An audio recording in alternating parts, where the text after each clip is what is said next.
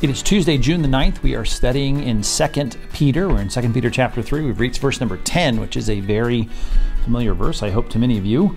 It says a lot. There's a lot here, so let's get to it. Verse number 10, after speaking about the mockers denying the return of the Lord and the fact that God is not slow in fulfilling his promises, look here at verse number 10. But the day of the Lord, there's a phrase we're going to have to grapple with here. It will come like a thief. And then the heavens will pass away with a roar, and the heavenly bodies will be burned up and dissolved, and the earth and the works that are done in it will be exposed. That's how the ESV reads here. And let's let's dive right in here. Let's start with that phrase, the day of the Lord. We really can't understand that in a context of a first century church that is bringing all the theology of the Old Testament into it without looking at the Old Testament use of that phrase. Of course, it is a future event that's still to come, and there was often a reference to the day of the Lord throughout the Old Testament that had a near reference to some kind of intervention of God into time and space and history, usually in its his judgment, and then a future uh, day of the Lord, an ultimate eschatological end of the world day of the Lord. So let's look at a few usages here. Let's look at Zephaniah chapter 1. The great day of the Lord is near. And that's always the expectation of this could happen at any time. God is going to step in and do something. And in terms of historical references, we see many of them in the Old Testament of God then judging the uh, enemies of Israel. And then oftentimes the prophets saying, But you're a part of that too, because you need to uh, be reformed in your own heart. You need your heart to be aligned with God. And a lot of people relying on their relationship to Abraham and not God, unfortunately, were a part of that judgment as well. Anyway, it's near and it's hastening fast. Historical reference to this. The sound of the day of the Lord is bitter. The mighty man cries aloud there, right? He's, he's defeated because God's strength is coming in judgment. Uh, a day of wrath is that day, a day of distress and a day of anguish, a day of ruin, a day of devastation, a day of darkness and gloom, a day of, of clouds and thick darkness, a day of trumpet blast, which was the call to a battle, right? The battle cry against the fortified cities and against the lofty battlements. Here is a picture of the day of the Lord you can get the sense of it being connected throughout Scripture in terms of judgment. Look at Obadiah. It's only one chapter. That's why there's no chapter reference here. Obadiah verses 15 through 18. For the day of the Lord is near upon all the nations. Here's a picture of God judging the world. As you have done, it shall be done to you, right? There's going to be judgment, retribution that's fair and just. Your deeds shall return on your own head. For as you've drunk my, for as you have drunk on my holy mountain, so all the nations shall drink continually, and they shall drink and swallow, and they shall be as though they had never been. And in the mount and in Mount Zion there will be those who escape. Now there's also salvation in the day of the Lord. It shall be holy, set apart, and the house of Jacob shall possess their own possessions, and the house of Jacob shall be a fire. It will win. God's people will win. And the house of Joseph a flame, and the house of Esau stubble, and they shall burn them and consume them, and there shall be no survivor in the house of Esau. The Lord has spoken the picture of judgment and salvation also in this picture of the day of the Lord. Joel chapter 2, we saw this when we studied Acts chapter 2 not long ago. Uh, Blow a trumpet in Zion, sound an alarm on my holy mountain, let all the inhabitants of the land tremble, for the day of the Lord is coming. It's, it is near, a day of darkness and gloom, a day of clouds and thick darkness, like blackness. There is spread upon the mountains uh, a great and powerful people, like there never been before now, nor will there be again after them through all the years of, of all generations. Fire devours them, and behind them a flame burns. I'm just adding the references to these because of the continual reference or allusion to God's judgment and burning. Uh, the land is like the Garden of Eden before them, but behind them is a desolate wilderness. Doesn't matter how prosperous they are, nothing escapes them. This judgment is coming, and God is using nations here and instruments of his wrath to get that done. All right, well, that picture of the coming judgment of God is certainly in view in our passage. The day of the Lord will come like a thief, the heavens will pass away with a roar, and the heavenly bodies will be burned up. But let's deal with this like a thief. This is a theme throughout the teachings of the New Testament, in particular the teachings of Christ as Paul puts it in 1 Thessalonians chapter 5 verse 2 for you yourselves are fully of the fully aware that the day of the Lord will come like a thief in the night. While the people are saying there is peace and security. Everything's fine right? Like the garden of Eden everything's going to be great. Then sudden destruction will come upon them as labor pains upon a pregnant woman and they will not escape. You can see the themes tied to the Old Testament picture of this. No one's going to get out of this. Uh, you but you are not in darkness brothers that the day uh, for that day to surprise you like a thief. Okay, the only people that are not going to be surprised by the thief are the people that are always preparing to have this thief in their midst. In other words, the only one that's not surprised by an attack or an event that is not scheduled is the one who expects it all the time, the imminent kind of expectation of the thing that is happening uh, in Scripture. The event here is the coming of the Lord. Luke chapter uh, 12, verse 36 through 40, speaking of the parable of Christ about preparing for this Day of the Lord, which, by the way, I should say before we get any further, day, of course, is a series of events. It's coming in judgment. There's all kinds of events recorded in the scripture, both Old and New Testament, regarding the series of events in God judging the people of the world and also saving his remnant people or the people that have trusted in him. And so when Jesus was here, he was teaching that we should be like men waiting for their master to come home from the wedding feast. He told parables and stories about the kingdom of God that is going to be delayed, and we are to wait for the coming of the kingdom of God. And we should be like them that are waiting for their master to return from a long trip, that we can open the door to him at once immediately when he comes and knocks. Why? Because we're ready. Blessed are those servants whom the master finds awake. We're thinking about it. We know he's coming. We're praying for it. When he comes, truly I say to you, he will dress himself. Here's the master now for service and have them, the servants, recline at the table. There's a turn of events right there. And he will come and he will serve them. That's a good thing. You want the master to take the resources and the blessings that he has available to him to him and pour them out on his servants generously, and that's the reward that's coming for the people that follow him. If he comes in the second watch or the third watch, uh, and finds them awake, well, then blessed are those servants. So, this is late in the night, of course, watches for the people that are on the wall, watching for the enemy to come. And the Bible here says, even if it's in the middle of the night, the second or third watch, uh, if we're awake and ready and anticipating it, which, which all Christians should do, then we are going to be blessed. But know this that if the master of the house had known at what hour the thief was coming, he would not have left his house to be, to be broken into. He would have been prepared. So you also, it says, must be ready, for the Son of Man is, a, is coming at an hour you do not expect. That is the picture of always being ready for the day of the Lord because we know that the day of the Lord is going to come without warning. And because the series of events involved in the day of the Lord is going to start without any kind of uh, precursor. I mean, a general forecast the Bible talks about before the coming of the Lord, but the idea of that event happening, it's not going to happen with a countdown clock, at least not from our perspective. We have no hints of that. It's not for us to know the day or the hour, but He's going to come and He's going to come like a thief, and we should be ready for it because we're ready at any time for the return of the Lord. Well, what's involved in this? We'll take a look at this next phrase.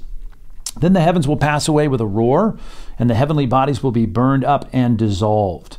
This is the repeated picture throughout the Bible as it relates to the ultimate day of the Lord. The precursors, whether it's the judgment of the Assyrians or the Babylonians or whatever it might be in terms of foreign armies, the real issue is looking for this ultimate day of the Lord where everything in this world as we know it is going to be changed. In this case, the heavenly bodies are going to be burned up, the heavens, the sky, space is going to pass away. Take a look at Joel chapter 3, verses 13 through 16. Put in the sickle, right? You remember what that is, that tool for harvest, for it is the harvest is ripe. Go and tread. You remember these phrases, at least from some popular uh, verses in the hymnology of the church uh, or even in pol- uh, political uh, patriotic songs, the, the winepress of God is full. He's going to come, and uh, the wrath of God is going to be treaded out in this winepress. It's full. The vats overflow, for their evil is great. It's time for God to come and deal with a sinful world. Multitudes, multitudes in the valley of decision, or some old translation, the valley of Jehoshaphat. The Lord judges. For the day of the Lord is near. Here's our phrase again in the valley of decision.